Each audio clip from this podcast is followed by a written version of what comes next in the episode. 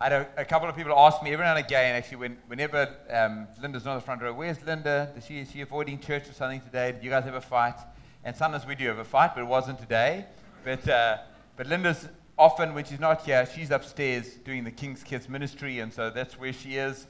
I just want to also mention that when Nick and Kati come here, we are convinced that the scripture is true. And when it says in Ephesians 4 that he's given gifts for the building up of the church, we believe those gifts are still for us today apostles and prophets, evangelists, pastors, and teachers. And, uh, and obviously, when somebody comes, they might have a, um, different aspects of those gifts that come through. But, but one of um, the gifts that I think um, uh, Nick walks in is, is, is a prophetic gift. And I do think that this is going to be a very significant time for us, who we are together as well of Life Church, and therefore it'll have an impact on you and your family as well. And so I'm going to ask you to really just set a priority on that time. Okay? Good. And don't be quiet in the meeting today. Okay, like I'm, I'm all good for feedback, even negative feedback. You can give it to me while I'm preaching. I can take it, whatever it is, but just iterate. And the reason why is because you know what, what the word amen means? It means so be it, which means like, oh, I want that. Like, let that be true in my life. It's like you, sh- you actually are laying a hold of something, and there's, there's something, there's a faith expression in doing it and so um, feel free to shout out amen whenever you want to during the preach, okay? Amen. And in, when you go to India or, Zimbabwe, you can just say hallelujah and you get an automatic amen in response. And if you shout amen, you get an automatic hallelujah in response. And so, do you want to practice? I'm joking. Um, last week, I was in Sri Lanka on the Sunday morning. We, our team split into three different teams. That we ministered in um, three different churches around the Nuwara area. I was in Kodugalla. And uh, just before the service, I actually had the privilege of going down to a river and baptizing four people, um, a, a, young Buddhist couple, um, and two young kids that, were, that had given their life to the Lord. Amen. It's wonderful. Give the Lord a hand for that. And it wasn't us that led them to the Lord, it was the work of the church that is planted there. This young couple had been trying to have children for years. They came, eventually came to the church and asked them if they would pray for them. They prayed for them, they fell pregnant, and then they began their journey of salvation. And their little baby was there when, when they were being baptized in that uh, little dirty little river that I climbed into. I, um, I had a few sores on my body still from the motorbike crash that happened before, and I was praying, Lord, please don't let any gunk get into these things as I baptize your people. And it seems to, the prayer seems to have worked. But um, I, I, gave a little bit of feedback in the video last week, but it was truly um, an extraordinary time. Um, every time we go on one of these trips, they're different because the, the, the people that come on them are different and they bring a different element, but also because God's doing different things at different moments. And so um, we had about five or six guys come in from the US, um, and I, my sense is that their hearts were stirred for the nations, and it's one of the reasons we invite you to come. Like sometimes we can talk about the nations and about the gospel going to the nations, and it makes sense here. Like, like you don't disagree, but it hasn't sunk from here to here in your heart, where it becomes something that grips you for the rest of your life and, and becomes a part of how a part of how you express your faith and your journey with God as well. And so we want to invite you um, in a couple of weeks' time. Noel, Christian, and myself are heading to Pakistan for just a quick three days, I think. We leave on the Tuesday night, get back on the Friday. The next month, we're going to visit um, Kenneth and Chisholm and the church they've planted in Nigeria. I'm still trying to plan a trip into India to get to Surendra. And so as these trips come up, we'll put them on the, on the shelf over there, the information, and you can see like when they're taking place, who's leading the team, what sort of costs will be involved, what kind of ministry will take place. And, and if you're saying, I wonder if I can go on this, um, the answer is yes, you can go on it. Okay, so at least ask. If you can't go, then there might be a reason why, because it's not safe or whatever it is, and we're just doing a look see first. But generally speaking, we'd love to have you come along. Does that make sense? Good. So I am, am continuing this morning in our series on worship and um, how good was worship this morning. Just so wonderful to, to just give ourselves to God in that way. And the title of the preach this morning is, is, is to worship God in spirit and in truth. And it comes from John chapter 4. And so I want to read a couple of verses. We'll unpack it a bit this morning. John 4, I'm going to read ver- verses 21 to 24 from the New Living Translation. And it says, Jesus replied, Believe me, dear woman, the time is coming when it will no longer matter whether you worship the Father on this mountain or in Jerusalem. You Samaritans know very little about the one you worship, while we Jews know all about him, for salvation comes through the Jews. But the time is coming, indeed is here now, when true worshippers will worship the Father in spirit and in truth. The Father is looking for those who will worship him in this way. For God is spirit, so those who worship him must worship him in spirit and in truth. And I guess if we're doing a, a series on worship, it was inevitable that we would come to this text because it's such an important text on it. And yet, in some ways, it's, it's quite an unusual text because it hardly describes to us what worship might look like on a Sunday morning. Hey, the setting of a, a, a lady by a dusty well in some backwater part of the world, it's hardly the place that comes to your mind when you think Sunday worship or even your own personal worship. And, um, and that dissonance only exists because for many of us, we got saved a long time ago. And so when we come on a Sunday to church, we're not coming fresh off having met Christ for the first time, fresh off having our sins forgiven, fresh having the guilt removed, and, and beginning to discover these wonders about the God that loves us. That took place some time ago, and now we're journeying in our faith, and, and we, we, we, we are in the danger of becoming somewhat familiar, or at least separating our salvation from the act of worship that takes place on a Sunday morning. But worship is the fragrance that comes from the garden that is watered by the river that flows from God. And so this the garden, we are the garden, and this fragrance comes from our life, but only because the waters of salvation flow not just once, but continually into our lives and send that back to God. And so the, the description of the kind of worship that God wants, to worship in spirit and in truth, is only possible in the light of the gospel, only makes sense in the light of the gospel. So many of you will know about the story between the Samaritan woman and, uh, and uh, Jesus because you've read your Bible so many times, and especially you've read the gospel so many times that, like John chapter 4, is, you are almost know off by heart, you know. But I want to give you a little bit of setting just in case. Um, so you'll remember when we did the series on Hosea that this section of, of Israel was what was called the northern kingdom. When the kingdom split into two, this section was the northern kingdom, they, um, they separated themselves from the southern kingdom, and obviously Jerusalem was in the southern kingdom, and so set up their own place of worship in the northern kingdom, which is on Mount um, Gerizim, which is where they built this temple. They, were, they began to drift away from the worship of Yahweh and compromise their worship, and then um, finally God's judgment came upon them, and Assyria swept in from the north and overthrew the nation in 722 BC. And many of the, the Jews that lived there were scattered amongst the nations and, and their identity to break up their identity. That was Assyrian kind of geopolitical policy. We don't want any other people group to remain together. And, the Jew, and others were settled back into that area of Israel. And so there was a mixing of the bloodline. So there'd been a compromise of worship. Now there was a compromise of bloodline. And the Samaritans were hated by the Jews because we understand that God had called them to have this pure bloodline, that it was, there was a, the people of God. And they hated them so much that actually 100 years before Christ came, around about 100 years, um, there was a guy that led a, an invasion and actually broke and burned down the temple that was on that mountain. And so when, when Jesus comes to this moment, this is, this is not an the Jews actually wouldn't even normally travel through Samaria. They, they, would normally take the longer route around it, but Jesus intentionally went through Samaria and, uh, because he wanted to meet up with this woman. And we've got this, this encounter now between a Jewish man and a Samaritan woman, between the King of Kings, as we, as we know him, of course, and the outcast of outcasts. This woman is, she's coming to collect water, as we'll see in a video I'm going to show you in a second, in the heat of the day because she's rejected by our own people because they regard her as, as immoral, as a divorcee, and she's rejected um, by, um, because she's a woman, she can't be speaking with a man, and she's rejected again because she's a Samaritan who's outside the family of Jews. And, uh, and I, I, saw this video the other day, and I, like, um, I'm not a, I haven't watched all of The Chosen, but there are, there are some moments that these guys get unbelievably well. I think I would love to meet this woman that plays Samaritan woman. There was such an anointing on it. Watch it now, and then I'm going to talk about it a bit more.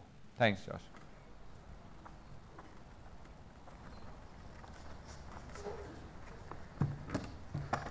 Would you give me a drink?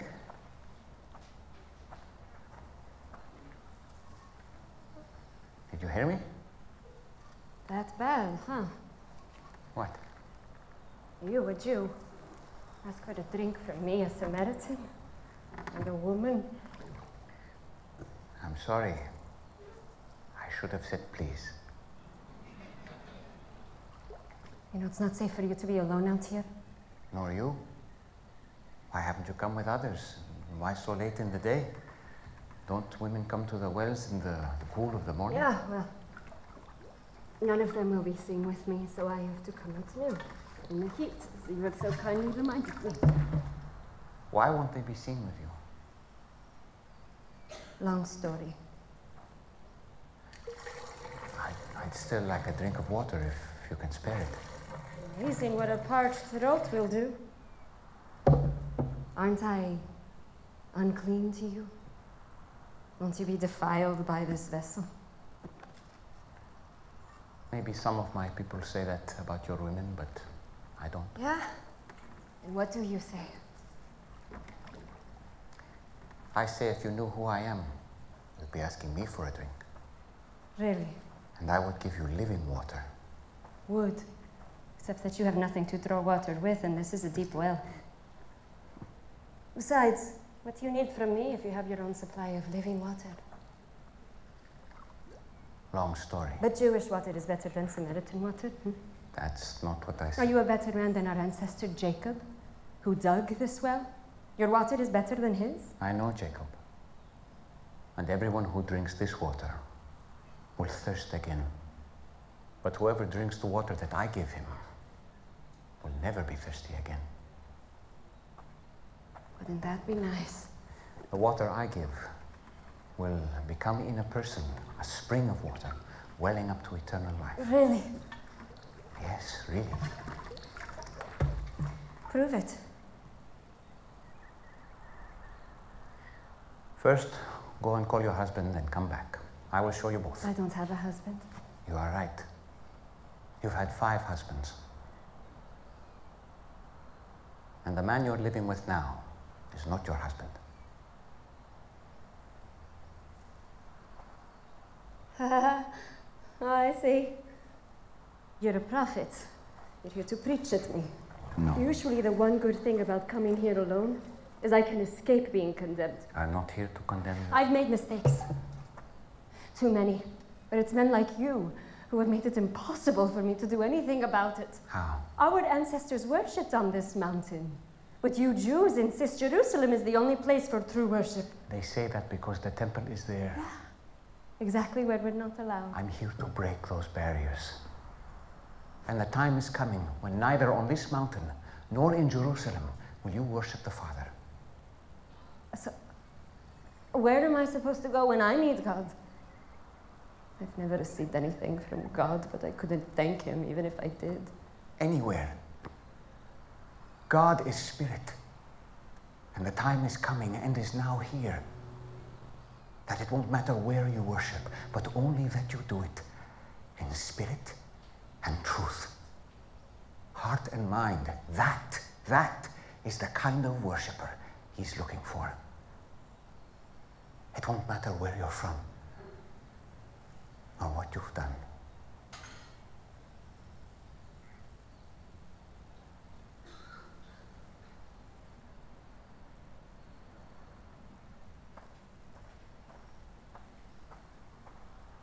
Do you believe what I'm telling you? Until the Messiah comes and explains everything and sorts this mess out, including me. I don't trust in anyone. You're wrong when you say that you've never received anything from God.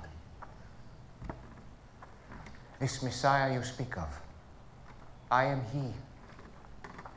The first one was named Ramin.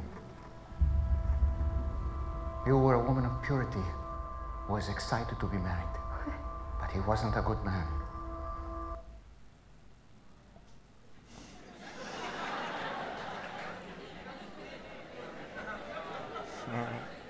You will see the end of it just now. First thing Jesus says um, that struck me in this passage was, The hour is coming, in verse 21. And then in verse 23, he repeats it again, The hour is coming, and now is here. You see, whenever the gospel intersects our life, it comes to challenge the status quo. It always does that in every situation. It brings us to a crisis.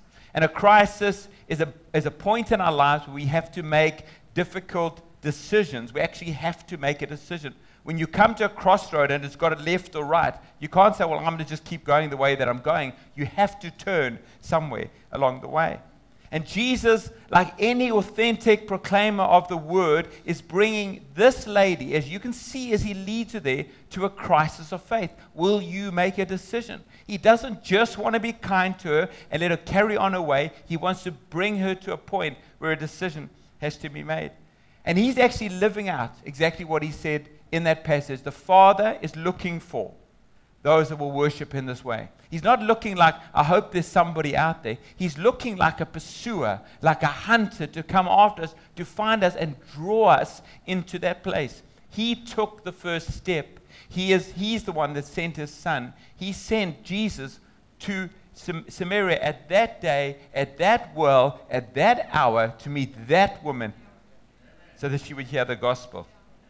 And the, and the gospel comes to disrupt our status quo. It, it, it has to. It comes to disrupt those of us that have become familiar with the story of Jesus, familiar of his gospel reality in our lives. And he comes to disrupt the status of the outsider as well. And maybe that's you. Maybe you've come here today and like all this weird Christian stuff that people do. What are they eating little pieces of bread and drinking out of a little cup for. What is this all about? Gets even worse when we tell you that that's the body and the blood of Jesus. And you're like, what is going on in this place? And they use these words, and everyone walks around acting like they're so happy, and it can't be possible because no one can be that happy all the time. But the, con- the gospel comes to confront us both and lead us to the place where we must make a decision. And she says to him, I love the way they, they, they script this out in this passage. So prove it. Prove it then. And he says, he says, go fetch your husband. And, and, and he knows something that he can't possibly know in the natural. God knows our, our deepest secrets. He knows everything that goes on in our lives. And she responds and she says, Sir, I perceive you are a prophet. I, I, I recognize there is something extraordinary about you. But then she pushes back again. She, she's been rejected and rejected. She knows she's outside. For most people, the gospel comes not to remind them that they're outside, because they already know that. The gospel comes to let them know that there's a way in to God. And she says, you know what? Like even if even if it was true, like like I can't worship there. I'm on the outside. There's no way for me to come in. And I love the fact that Jesus doesn't defend the mountain. You know what though? You actually have to just come to Jerusalem. Like pay your money and get on a donkey and get across to Jerusalem and sort your stuff out, get into the temple. He doesn't do that. He doesn't defend the mountain or the temple. In, um, uh, somebody once said that insanity is doing the same thing and expecting different results. And God is not insane. He is the most rational being that has ever lived. And God isn't trying to force us into the mold of the law, which was only put there to show us that no works on our part can save us. Because of our sinful nature, we never make it. And so God is not asking for more of the same. He's not putting in another religion to compete in the landscape of religions that existed at that time there. He's, he's, he's offering us a way that we can walk in the fullness of what He intends for us without being hamstrung by our own sinfulness. In John chapter 2, there's a scene where Jesus goes into the temple and he tosses the tables over like this of the money lenders that, that started to turn religion into a practice of making profit, which so often happens and sadly even happens in the church as well. And Jesus turned the tables over and they said to him, like, How come you're doing this? By what authority? Give us a sign to show why, what you're doing here. And I, I love Jesus' answer in verse 19. He says, This is the answer he gives in terms of the sign I will destroy this temple, and in three days I will raise it up. Not a new mountain, not a new city, not a new building, but a new person. The Son has revealed himself as the one. And everyone who calls upon the name of the Lord will be saved. When, when we say that phrase, to be saved, when we encounter salvation, it means that we inherit eternal life. Like we go from being on a road that will, from this life, lead us into eternal death to being assured of the fact that in this life, after this life, we will encounter the Father and live forever, which is extraordinary. But in this life also, we get access to the Father. We get eternal life that starts not on the day that we die, we get eternal life that starts now. The abundant life that Jesus spoke about in, um, in John chapter 10. And then Jesus goes on and he uses this phrase, true worshippers. And I was thinking about like, what is a, you know, what is a false worshiper? Was, was everybody that came before Jesus a false worshiper? Surely David wasn't a false worshiper in, in the Psalms that he wrote and those kind of things. And, um, and I was struck by this, this memory that I had. I think I mentioned this to you that a few weeks ago I met a guy um, from Abu Dhabi. He was from, um, he's, uh, from the UK, but practices another religion, which I'm not going to mention. And I was reading a book um, called Under the Shadow of the Sword or something like that. And, and we started a conversation. And he was a, he's a winsome guy, an intelligent guy. I, was, I would really enjoy the conversation with him. I could easily be friends with him, whatever. That, that wasn't the issue. And we had quite a long talk together. But as I walked away from Linda, I said to him, um, I would have respected him more if he had told me that I was wrong and that I was lost and that I was condemned, but there is a way of redemption. He was, he had, grow, he's grown up in the world that we all grow up in, that is pluralistic and relativistic and, um, and multicultural, and he's become infected by his surroundings so that everything goes. All roads lead to Rome. The last thing anybody wants to do is offend anybody else. No, it's fine. If that's what you believe, it's amazing. He told me in his religion I would be going to heaven. I wanted to say, liar. You don't believe that. You can't believe that. Your, your sacred book doesn't even say that that's what's going to happen. Tell me that I'm wrong, so that I, and then tell me the way of salvation, and then let me share with you Jesus, who is, as, as, as Dylan shared earlier, the, the way, the truth, and the life. And here's the problem the more that we know people, personally know people, who don't embrace Jesus as their Lord and Savior, but are sincere in the worship the more difficult it becomes for us to say that what they're doing is not true worship. And yet Jesus says this. He says God is looking for true worshippers. And there's two um, vital truths in this passage that tell us that all roads don't lead to Rome. Have you heard that saying before? All roads lead to Rome. And people say all religions lead to the same God at the end of the day. And that is not the testimony of Scripture. If we're going to be honest and faithful, I, I, st- I stood with a, an atheist and a, and a Muslim man the other day after my cycle, and I shared the gospel with both of them. And I said, I said, um, Your way will not lead to eternal life. Jesus is the only way. And I said, I know you don't agree with that, but I'm telling you this is what I believe, and this is what I believe the scripture teaches. And we've got to be that real. And Jesus says to her, We worship what we know because salvation is through the Jews. We worship what, uh, what is, we worship what we know. He said, You don't know this God. You don't know the Yahweh, this, this God that you name, but you don't know him. We know him because salvation comes to us. It's through Abraham, Isaac, Jacob, through the tribes of Israel, through the line, the lineage that comes from Judah, from which um, Jesus was supposedly born. And uh, that's where the Messiah comes from. And then Jesus says to her, I am the Messiah. I'm the one. When you, the, the, the Messiah means um, the, the, the, the anointed one. He was the savior that was to come. And we know that's true because she goes back to the village after this, in the video you'll see in a moment, and says, Could this be the Christ? And then they come out and they meet Jesus. He shares the, the truth of the kingdom with them. They say to him, We believed at first because of what she said, but now we've heard you. We believe ourselves that you are, what is the phrase they use? The Savior of the world. The Savior of the world, and that's what he is. And salvation comes only through the Messiah that was prophesied by the prophets that were sent to Israel, to the Jewish people. And, and Christ alone, this man who stood by the world, was the only one that fulfilled dozens and dozens and dozens of prophecies that came hundreds and even thousands of years before his life, things that he could have had no hand in orchestrating as a normal human being. And so, as as uh, Dylan read from John 14 this morning, this scripture here. Jesus said to him, I'm the way, the truth, and the life, and no one comes to the Father. No one has access to the Father. No one can worship the Father. No one can see the Father except through me. He's the lens. And so, true worshippers are those, this is the bottom line, that have, have accepted, have believed in, have received Christ as Lord and Savior, as Master and Messiah.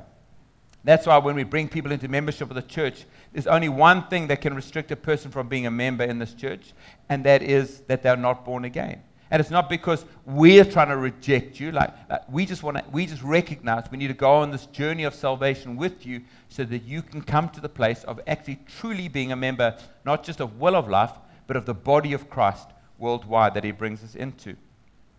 It also means, friends, so that we can come in on a Sunday and we can sing and we can, um, we can listen to the word, we can eat the bread and not be a true worshiper. I've had the tragic, um, I was going to say privilege, definitely not a privilege, responsibility, I guess, at times of meeting with people who've, who've come to me and said, I don't believe in Jesus Christ. And these are people that have raised their hands. These are people that have, that have been regular at church. And just attending a church is not an indicator of what's gone on in the heart. And the whole point about what Jesus is saying is it's no longer going to be about externals, it's going to be about internals. And the problem that God faced with the, uh, the, the Jewish people was that on the outside they look good, man. This is like really in your face passage in Isaiah 58 about fasting. So if you're ever thinking about fasting and you think like, like you're, you're so amazing because you fasted for whatever it is, and, um, and then you go, go read this passage, and God, like, He lays in. Why don't you just put the next slide up? He says, you can read it, what He says there. But what He's basically saying is, like, it's good on the outside, but it's devoid of reality. You're a hypocrite. What, there's, you're going through the motions, but there's no substance to what you're bringing to me in worship or in fasting. When the pious Pharisee Nicodemus came to Jesus in the, in the dark of the night and he started asking about various things, Jesus cut straight to the heart of the issue because worship is always a salvation issue and said to Nicodemus, you cannot, be, you cannot see the kingdom of God unless you're born again. Excuse me. And Nicodemus responds, like we often do, yeah, but how, how can I be physically born again? Must I go into my mother's womb again? Because for him, it was all externals. Like, that's this stuff. It's real. I want to know. I want to be able to taste it and feel it and touch it. And then I know what's going on. And he says, like, like, like you're supposed to be a spiritual leader and you don't understand. This is a work of the Spirit. And so our spirit, which is dead, needs to be born again by the power of the Holy Spirit in salvation so that we, who are created to be spiritual beings, can link and connect with the spiritual God. Spiritual, when, when it says that God is spirit, it doesn't mean that he's a spirit. It means that it talks about the nature of God. John speaks and he says that God is light. He says that God is love. And he tells us that God is spirit.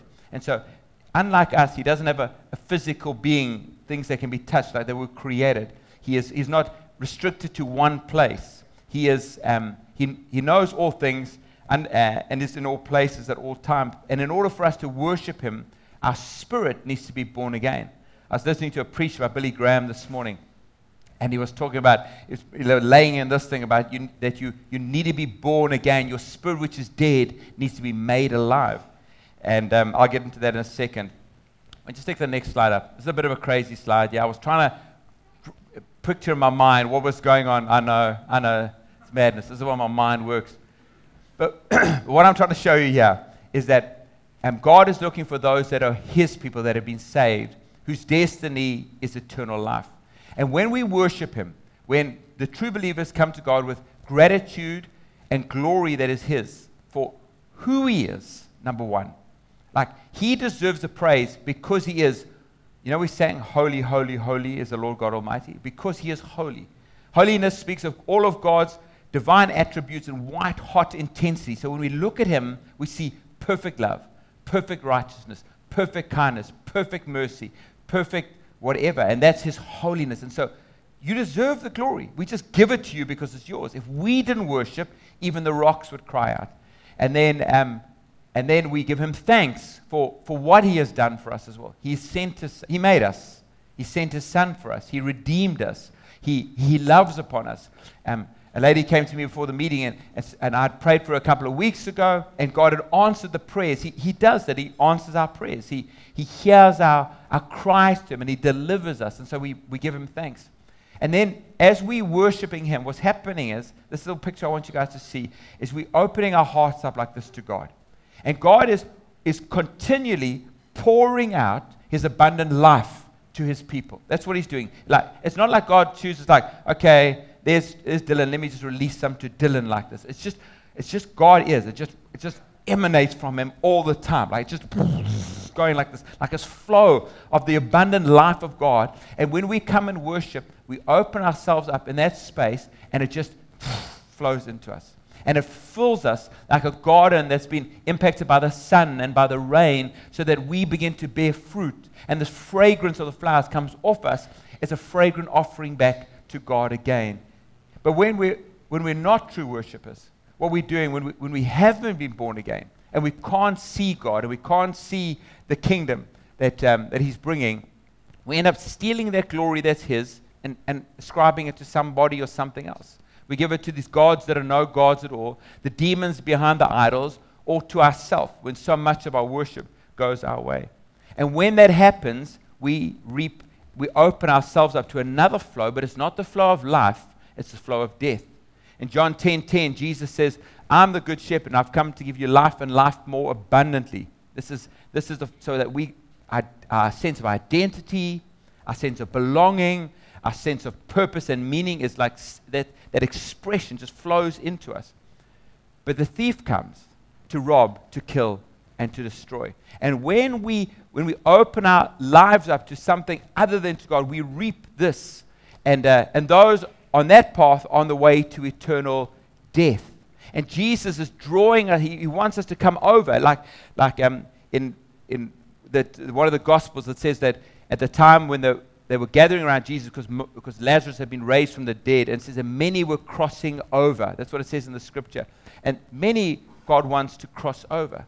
The thing is, though, for us, and we've spoken about this for the last few weeks about our false worship, is we can worship wrongly as well. It's not our place, it's not our destiny. We'll still have eternal life, but we can worship idols and we can worship ourselves and we can worship in all the wrong places. And when we do, we draw death, not eternal death, but we draw destruction in our marriages, destruction in our parenting, destruction in our finances, destruction in our health. It's not what God wants for us and what He intends for us. He's saying, turn your worship from there to here that you might draw down life.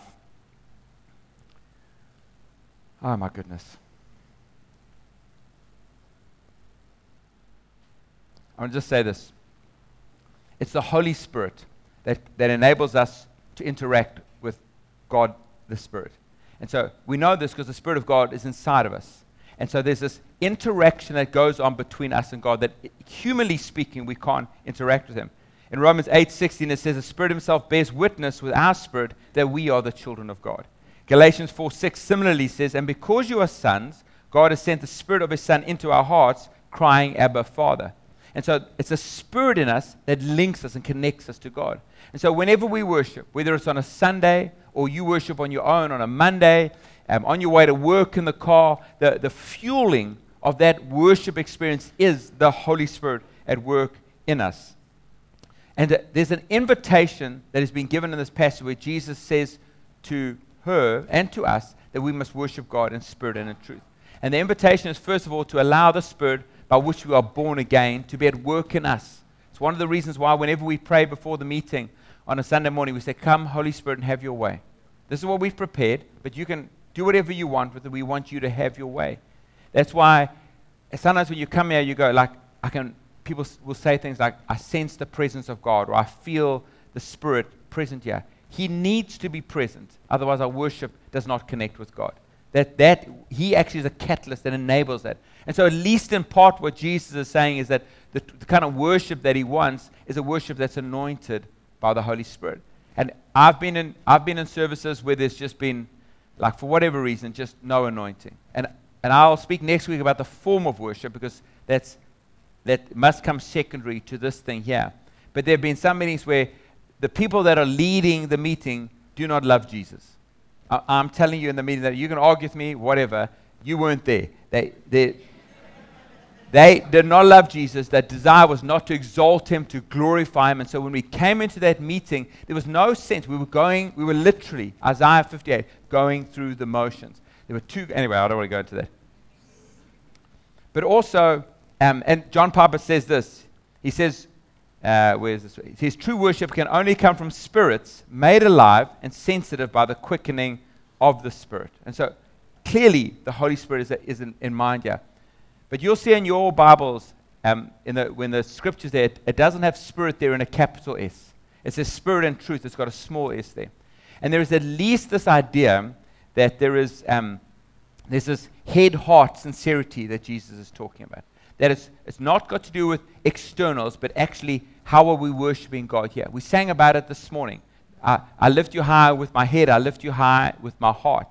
And so, as someone once said, there needs to be true doctrine, like we, like we actually are, know the God that we worship, that, that what we sing about Him, what we declare about Him is true. There's no point declaring praises, but it's not true. It must be true, and it must be true as it comes from us. But it must also be um, from our spirit. In um, Hebrews 4:12, it says this: "The word of God is living and active, sharper than any two-edged sword, piercing to the division of soul and spirit, of joints and marrow, discerning the thoughts and the intentions of the heart." And I, and I, I read this because here comes a sword, and it divides between soul and spirit. And that part that Billy Graham says, like, like there are, we need to be born again so that our spirits can be brought to life. The, the Spirit of God is dead in us when we separate from Christ, and then He comes up. And so the New Testament, why don't you put this next quote up? Um, use of the word pneuma, which is the word that is in the scripture here for spirit, says um, pneuma for the human spirit, focus on the spiritual aspect of man, his life in relation to God, whereas psyche refers to man's life irrespective of his spiritual experience i.e., his life in relation to himself and his emotions and his thought. And so you can walk into this hall, and the lights can be down, and the worship team can be pumping, and, uh, and the, the, the bass is boom, boom, boom, boom, boom in your heart like this, and you're thinking, uh, from a psyche, you're thinking, wow, there is something special in this place. And what you're feeling is special music. But only the person that is born again only the person whose spirit has been made alive can worship God in spirit and in truth. So that what flows through us comes from our deepest, um, the deepest parts of ourselves.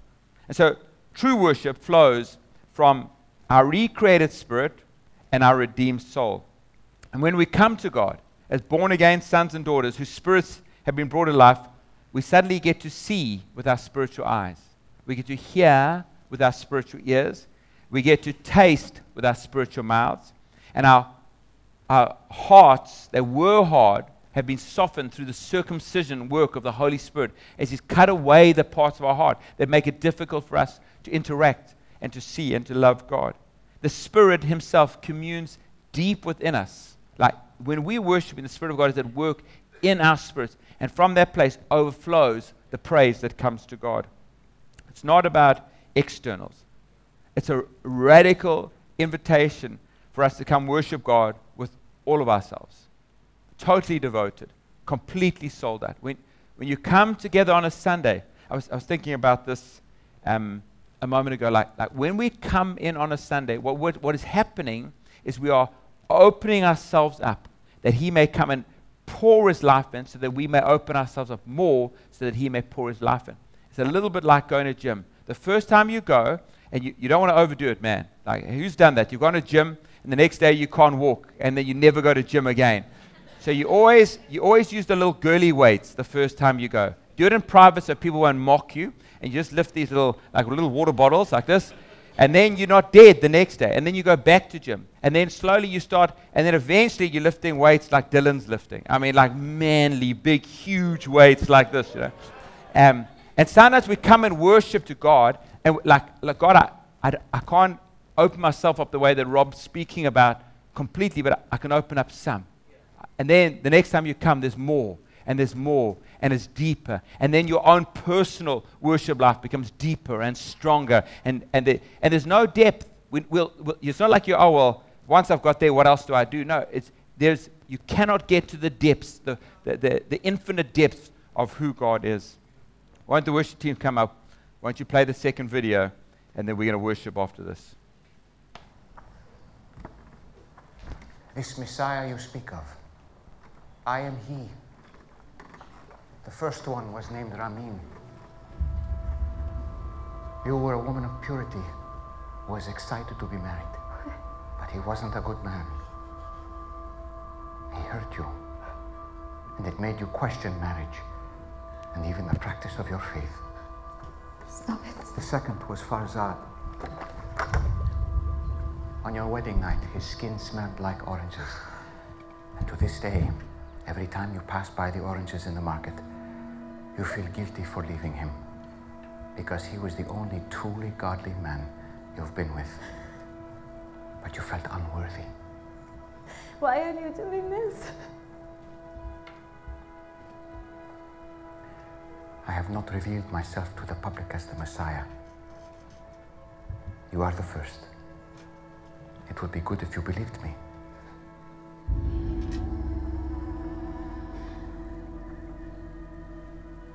Picked the wrong person. I came to Samaria just to meet you. Do you think it's an accident that I'm, I'm here in the middle of the day? I am rejected by others. I know. But not by the Messiah.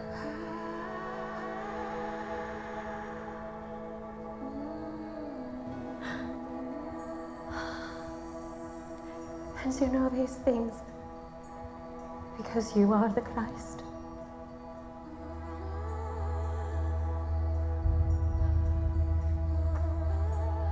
I'm going to tell everyone. I was counting on it. Spirit and truth. Spirit and truth. It won't be all about mountains or temples. Soon, just the heart. You promise. I promise. Me everything I've done. Oh, he must be the Christ.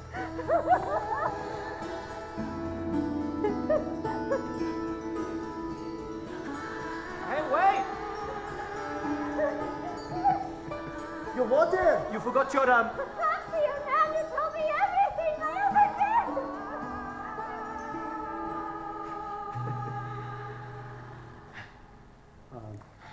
Rabbi, we got food. What would you like? Ah. I have food to eat that you do not know about. Who got you food?